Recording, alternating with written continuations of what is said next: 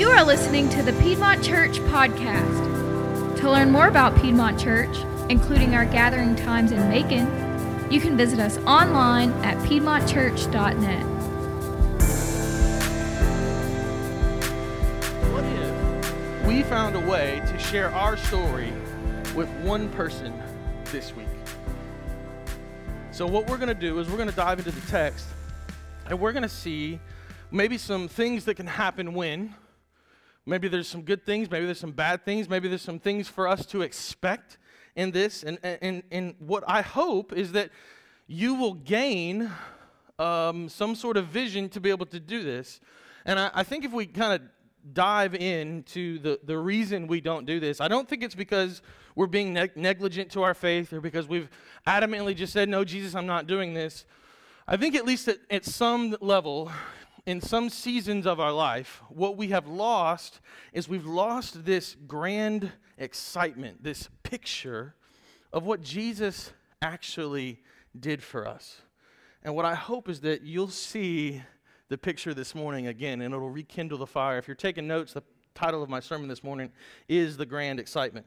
So I want to catch you up as we dive into this text because it's kind of a, a text that's in one whole piece that we put in two chunks. So last week, we opened up this text in Luke chapter 8 and we started talking about this demonic man. So Jesus and his disciples get on a boat, they leave the Galilean region, and they enter a place called Gerasenes, which we know is mostly a Gentile land.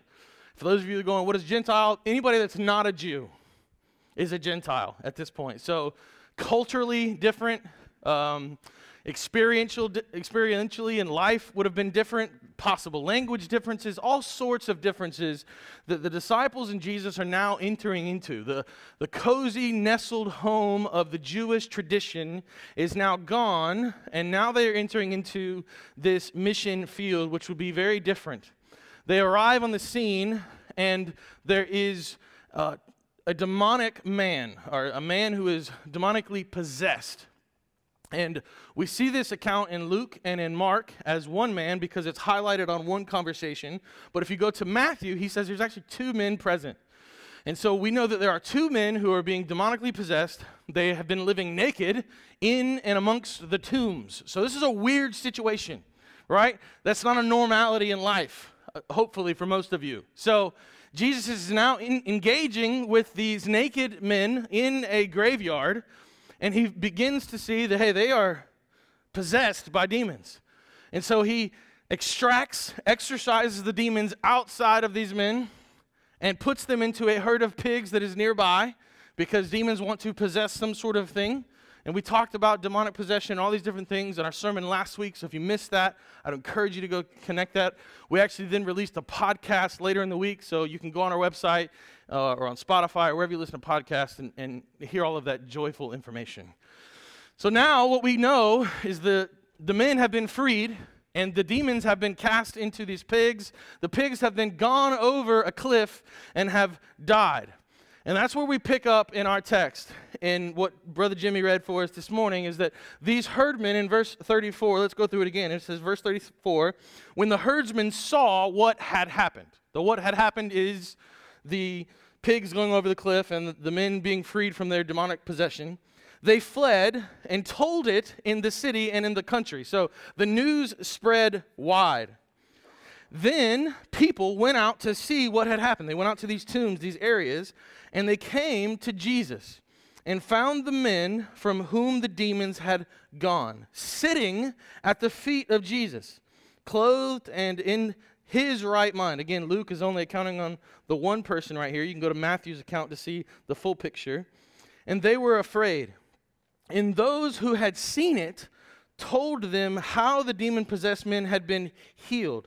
Then all the people of the surrounding country of the Gerasenes asked him to depart from them. So they're saying, Jesus, get out of here. For they were seized with great fear. So he got into the boat and returned. That's 34 to 37. So, what I want to do really quickly is I want to sh- share some key components to sharing this grand excitement. So, we're talking about sharing our testimony, pointing people to Jesus. I want to give you key, some key components.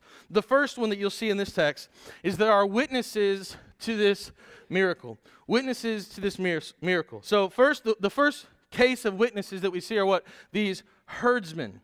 Now, they likely didn't see these physical demon creatures leaving or uh, the people are in the air floating around. Don't think about ghosts. We talked about this. They don't have physical bodies. They like to possess things. They cannot possess Christians. You can go into the sermon to hear more about that last week. But what they did see is what? Men who were naked, who were acting crazed, and then all of a sudden sitting at the feet of Jesus, and then they saw there about 2,000 pigs all of a sudden go crazy and run off a cliff.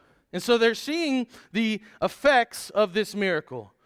They were simply tending to their flock, and then all of a sudden everything went awry. A, a, a group of people approached two naked guys, probably stopped them in their tracks, and they go, Huh, that's weird. Why would anybody talk to two naked guys? And they stop and watch this interaction, and then their pigs die. This is the first set of people that are witnesses. The second set is it, what, is it, what does it say the witnesses or the herdsmen did? They went and told people. They went back to the city and to the country, as it said. And all of a sudden, the townspeople showed up. And they, they witnessed all sorts of things as well. In verse 35, it says, Then the people went out to see what had happened, and they came to Jesus and found the man from whom the demons had gone, sitting at the feet of Jesus, clothed and in his right mind. And they were afraid. Now, I want you to think about this situation of the townspeople. They would have likely known these men.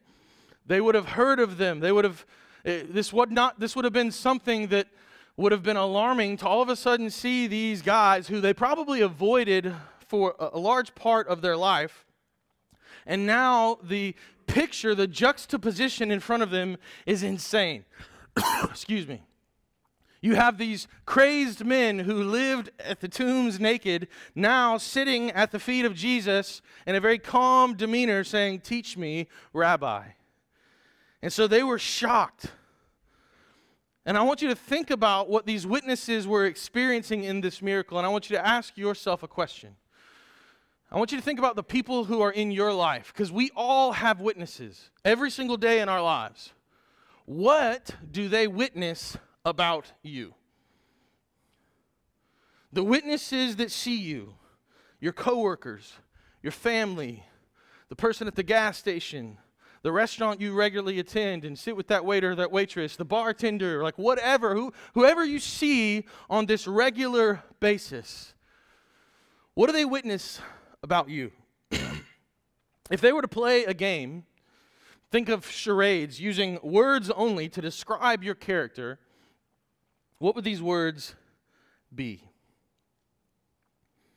What do people witness in your life? Would you bring me that cup of water, please? Thank you. Let's get real honest. Thank you so much. This is my dad, everybody. Say, you know, that's Don Barbie. Appreciate that. I want to get real honest for a second. I, I think when we start talking about witnessing what people see around us, I want to talk about the culture of Christianity in our region.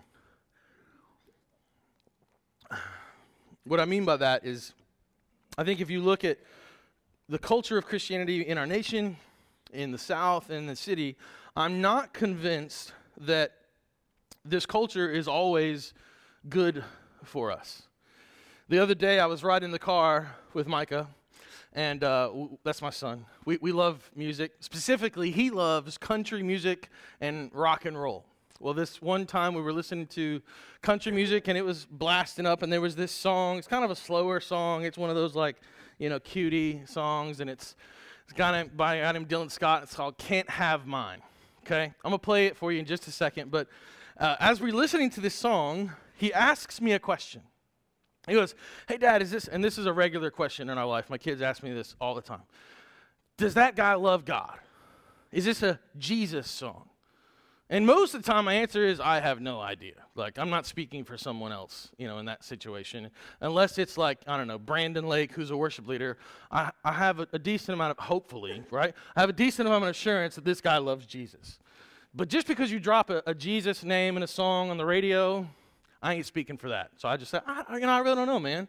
And, he, and then his next question is, well, if he does love Jesus, why does he talk about I don't know, going wild on Friday nights and then going to church on Sunday morning. Y'all listen to this song. All right, so let's get one thing clear. I ain't blasting Dylan Scott of that song. I like the song. I don't know anything about Dylan Scott. Let's just get that really clear, okay? So I do think it's interesting, though, that my eight year old uh, discerned attention. Attention in, and I'm not saying it's, it's there or not necessarily because what do we what does he mean by you know dancing in the back of a bar? What does he mean by wild on friday night? Like i'm, I'm not going in all that. I don't really care. You discern that for yourself. Here's what i'm saying. I think there is a measure, and there are lots of other songs I could have played, y'all know what I'm talking about, that talk about doing some things kind of Monday through Saturday, and then there's this special day on Sunday, right? There's this special thing that happens. And that's, that's what we call cultural Christianity, okay? That, that that's this idea that, man, we do love Jesus and we give him our lives as long as it's not Monday through Saturday. And that, they don't say those last words, but that's the implication, isn't it? Like there's there's almost this like thing like as long as you don't kill people and you try to do the best that you can and you believe in a higher power and we put his name as Jesus, then all is well. And, and I, I think when we're talking about witnessing and we're talking about going out and sharing with people the gospel, I think this this kind of idea creeps into our hearts and our lives, and it puts a lot of question marks and it puts a lot of divide on maybe I can't do this because of something like this, because of this belief. And, and here's what I uh, let me dive in deeper. I don't think Jesus died on a cross so that you could have cultural Christianity. Like, I, I think Jesus died on a cross so that you could go from death and defeat to life and, and complete abundance.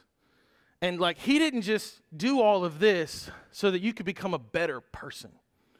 Like, he went through the greatest extents of agony and pain so that you could live out being a new creation in Christ. So, for anyone who is in Him, they are now new. And you know what new people live like?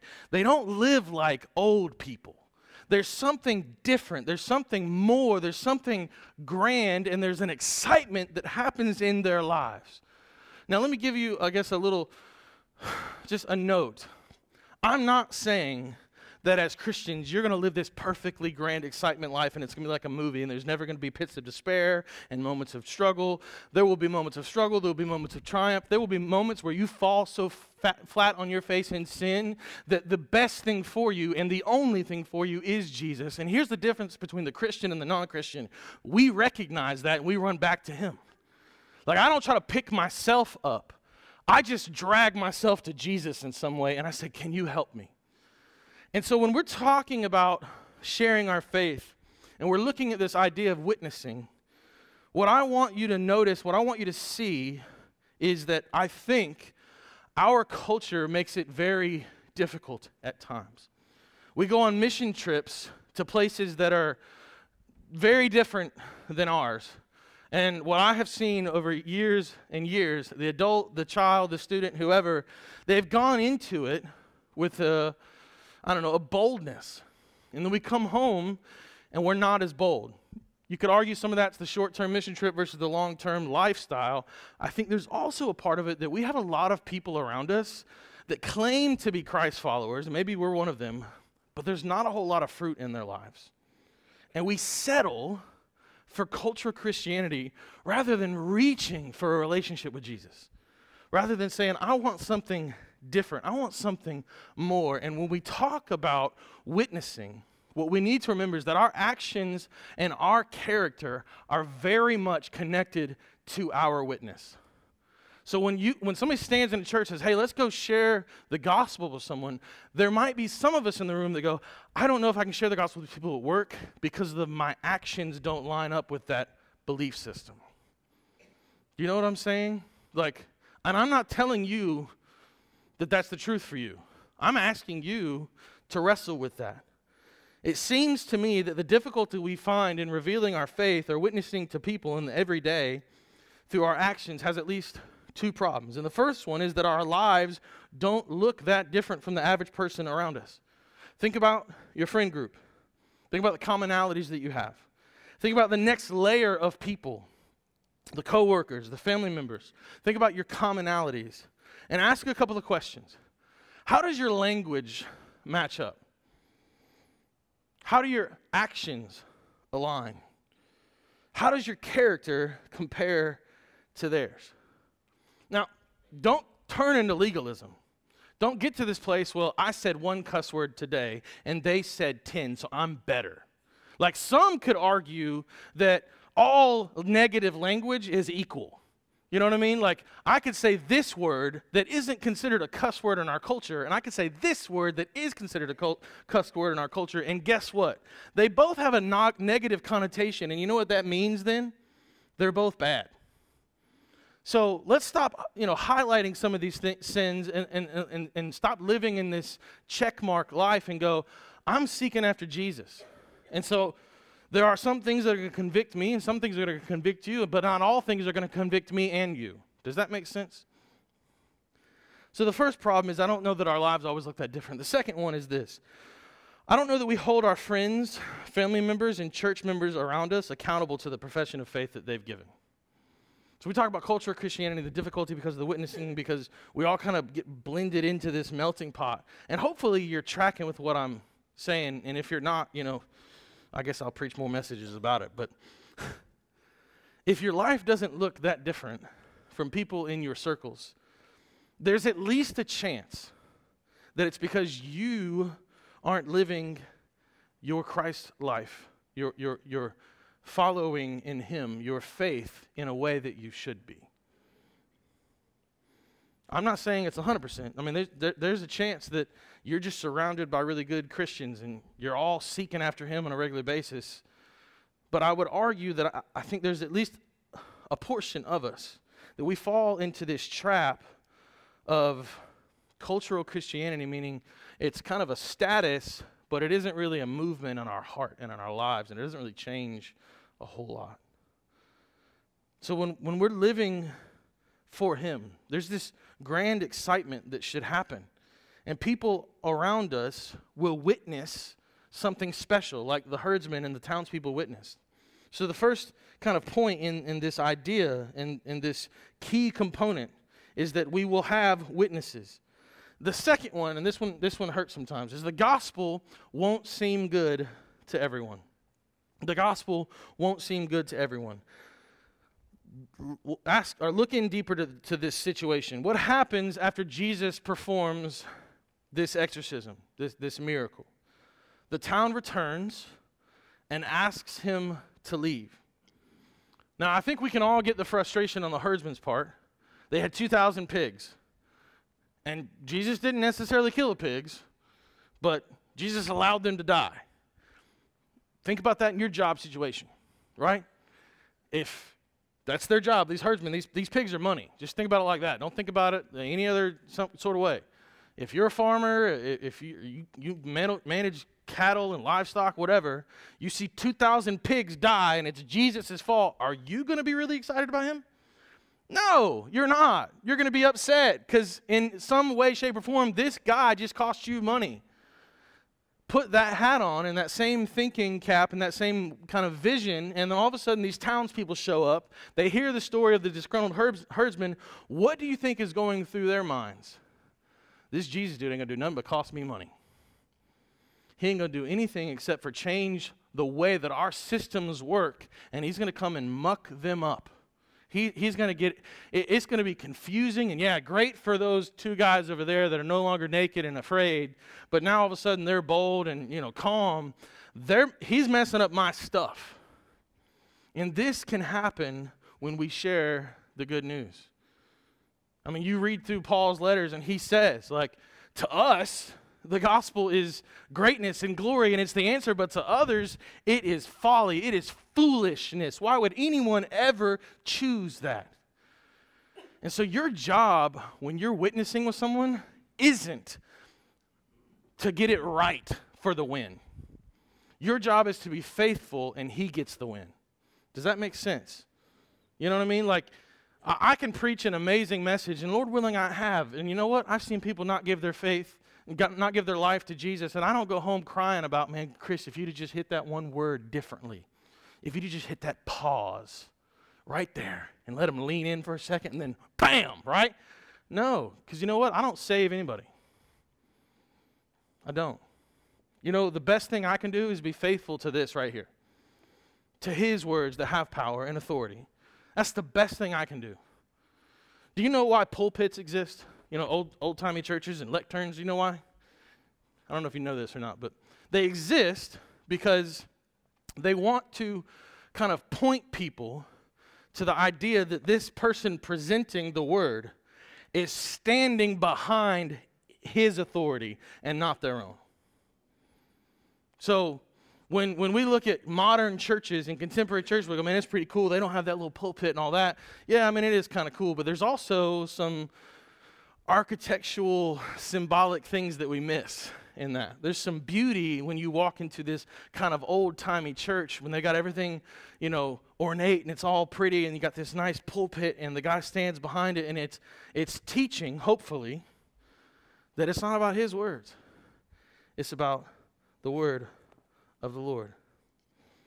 So we, we've seen these witnesses. We've seen witness number one, the herdsman. We've seen witness number two, the townspeople. And then we've seen that they've gotten, that, you know, the gospel didn't always land on them well. What about the men who were delivered? How, how do we think they received this news? Luke chapter 8, verse 38. It says, The man from whom the demons had gone begged that he might be with him. But Jesus sent him away, saying, Return to your home and declare how much God has done for you. And he went away, proclaiming throughout the whole city how much Jesus had done for him. What you see in this picture is that when we've encountered something so grand, so life changing, to go from death to life, to be this new creature, new creation is what Scripture calls us, we can't hold back our excitement. You know what the purpose of quiet times are? Prayer, worship gatherings, missional communities. They exist to remind us of the healing and the life that we've received in Jesus. You and I are broken. And if we only focus on the negative of our life and the hard times of our life, what we'll do is we'll will forget as Christ followers that, man, He has set us free from bondage. He has given us everything we need. And so the question is are you leaning in to the abundant life that He has for you? Or are you still trying to hold on to some of these negative things around us in the world, the cultural Christianity things, the, the things of this world. I saw, I saw a guy giving an illustration the other day, and he had two ladders on the stage, and he was saying, oh, every time we check mark in life with Jesus, we're trying to follow him, we, we lift this leg and we go up the ladder over here. But then every time we, we kind of cling to the world, we, we, we move up the ladder over here, and there will come a point in our life, right, where our feet are so divided that we have to make a choice. We can't have one foot in the world and one foot in Jesus. We have to be fully committed one way or the other. Where is your commitment? One of the things that I, I love to do when maybe my life isn't uh, fixated on Jesus the way I would desire it to is I like to go back to the Lord's table. And that's what we're going to do. Band, you can go ahead and come up. We're, we're going to move to a, to a time of communion this morning. And what I want to encourage you to do today is I want to encourage you to think about the excitement and the wonder of Jesus. I want you to think about your relationship with Him. Is it just this kind of religion thing that maybe you were born into, like you've gone to church your whole life, and it's just the motions that you go through? Or is it an actual relationship with a living God who took you from death to life? When you go to the table here in just a moment, I want you to take the bread and remember the body of Jesus broken for you. I want you to look at it, hold it, think about it, pray, reflect, maybe get with your MC or get with someone else in your your life, your spouse, a friend, whoever, go off into a corner somewhere in the room and and just reflect of the utter brokenness that Jesus went through to connect with you and then take it and eat it. And then as you pick up the juice, I want you to remember grace, upon grace upon grace. The, the juice represents this new covenant. And the new covenant is simply this that you no longer are bound by these laws that you had to somehow fulfill, even though you couldn't actually fulfill them. The only thing that you are now bound to is Scripture says that we're, we're to be servants of Jesus. We're to turn from the old, reckless bondage of our life, let go of the things of this world, and cling so closely to Him. And that juice says if you do that, if you believe and follow Jesus, then you're His son, you're His daughter. And that can't ever be removed. Maybe you're going to the table this morning and, and you're thinking about all of the ways that you've fallen short. I don't know if I'm worthy to go to it. Here's the thing it's beauty, right? You're not worthy, and neither am I. But Jesus died and said, You're mine. So you're worthy to come and remember me. If you've never given your life to Jesus, you never said, Hey, I'm following him, then you can't remember him at the table. So I would encourage you to not go to the table, and I would encourage you to come find me. I'll be down front over here. And I'd love to have a conversation with you about walking with Jesus and giving your life to Him. So, structurally, how this is going to work is we're going to ask that everyone kind of go up the middle aisle back here to the table and then go down back to your seats through the sides. And then, after you've taken communion, you've gotten your heart right with the Lord, and you've hopefully fixed your eyes on Him, and you've got this excitement stirring, as I, I want to encourage you to come to the altar. Down front, we have cards that say you're invited on there. I want to encourage you that one person you're thinking about sharing your faith with this week, you're going to pray for, you're going to pray by name. Uh, John, I hope I get this opportunity. Lord, give me an opportunity to present the gospel to John, or present my story to John. I want you to carry that card with you. And when that opportunity arises, give John the card and say, I want to give you this. Can I, take, can I take 60 seconds, 90 seconds, two minutes to share my story with you? Because here's the thing every single one of us that have prayed to receive Christ, that have come to Him and recognized who He is, you know what happened in order for you to do that? Somebody shared the story with you. And so if you've received this excitement, this, this energy, this salvation, then I hope and pray that you and I will both be like the free men who were once demon possessed and go and tell the towns around us. Look at what this Jesus can do. He did it for me, He can do it for you. Let's pray. God, I just ask that this morning, as we looked at your text and saw that there are certainly hindrances and hurdles to sharing the gospel, and people won't always receive it well. Lord, I, I pray that we will be aware of our witness. We'll be aware of the life that we're living, the words that we're saying, the things that we're doing, and we will do it all for your glory. Give us the courage to know and to go to a brother or sister in Christ. Hey, I'm struggling with this. I am not, I'm not sure how to live this way. I'm not sure how to do these things. And I, I pray that that brother or sister give us grace and understand sanctification and the journey that we're on rather than judgment now, but just the journey of following Jesus. God, help each and every one of us to be excited about what you've given us. To not just enter into a religion, but into a relationship with a living God who wants to see us flourish in his name. Give us the boldness to share that story with somebody this week. It's in your son's name I pray. Amen.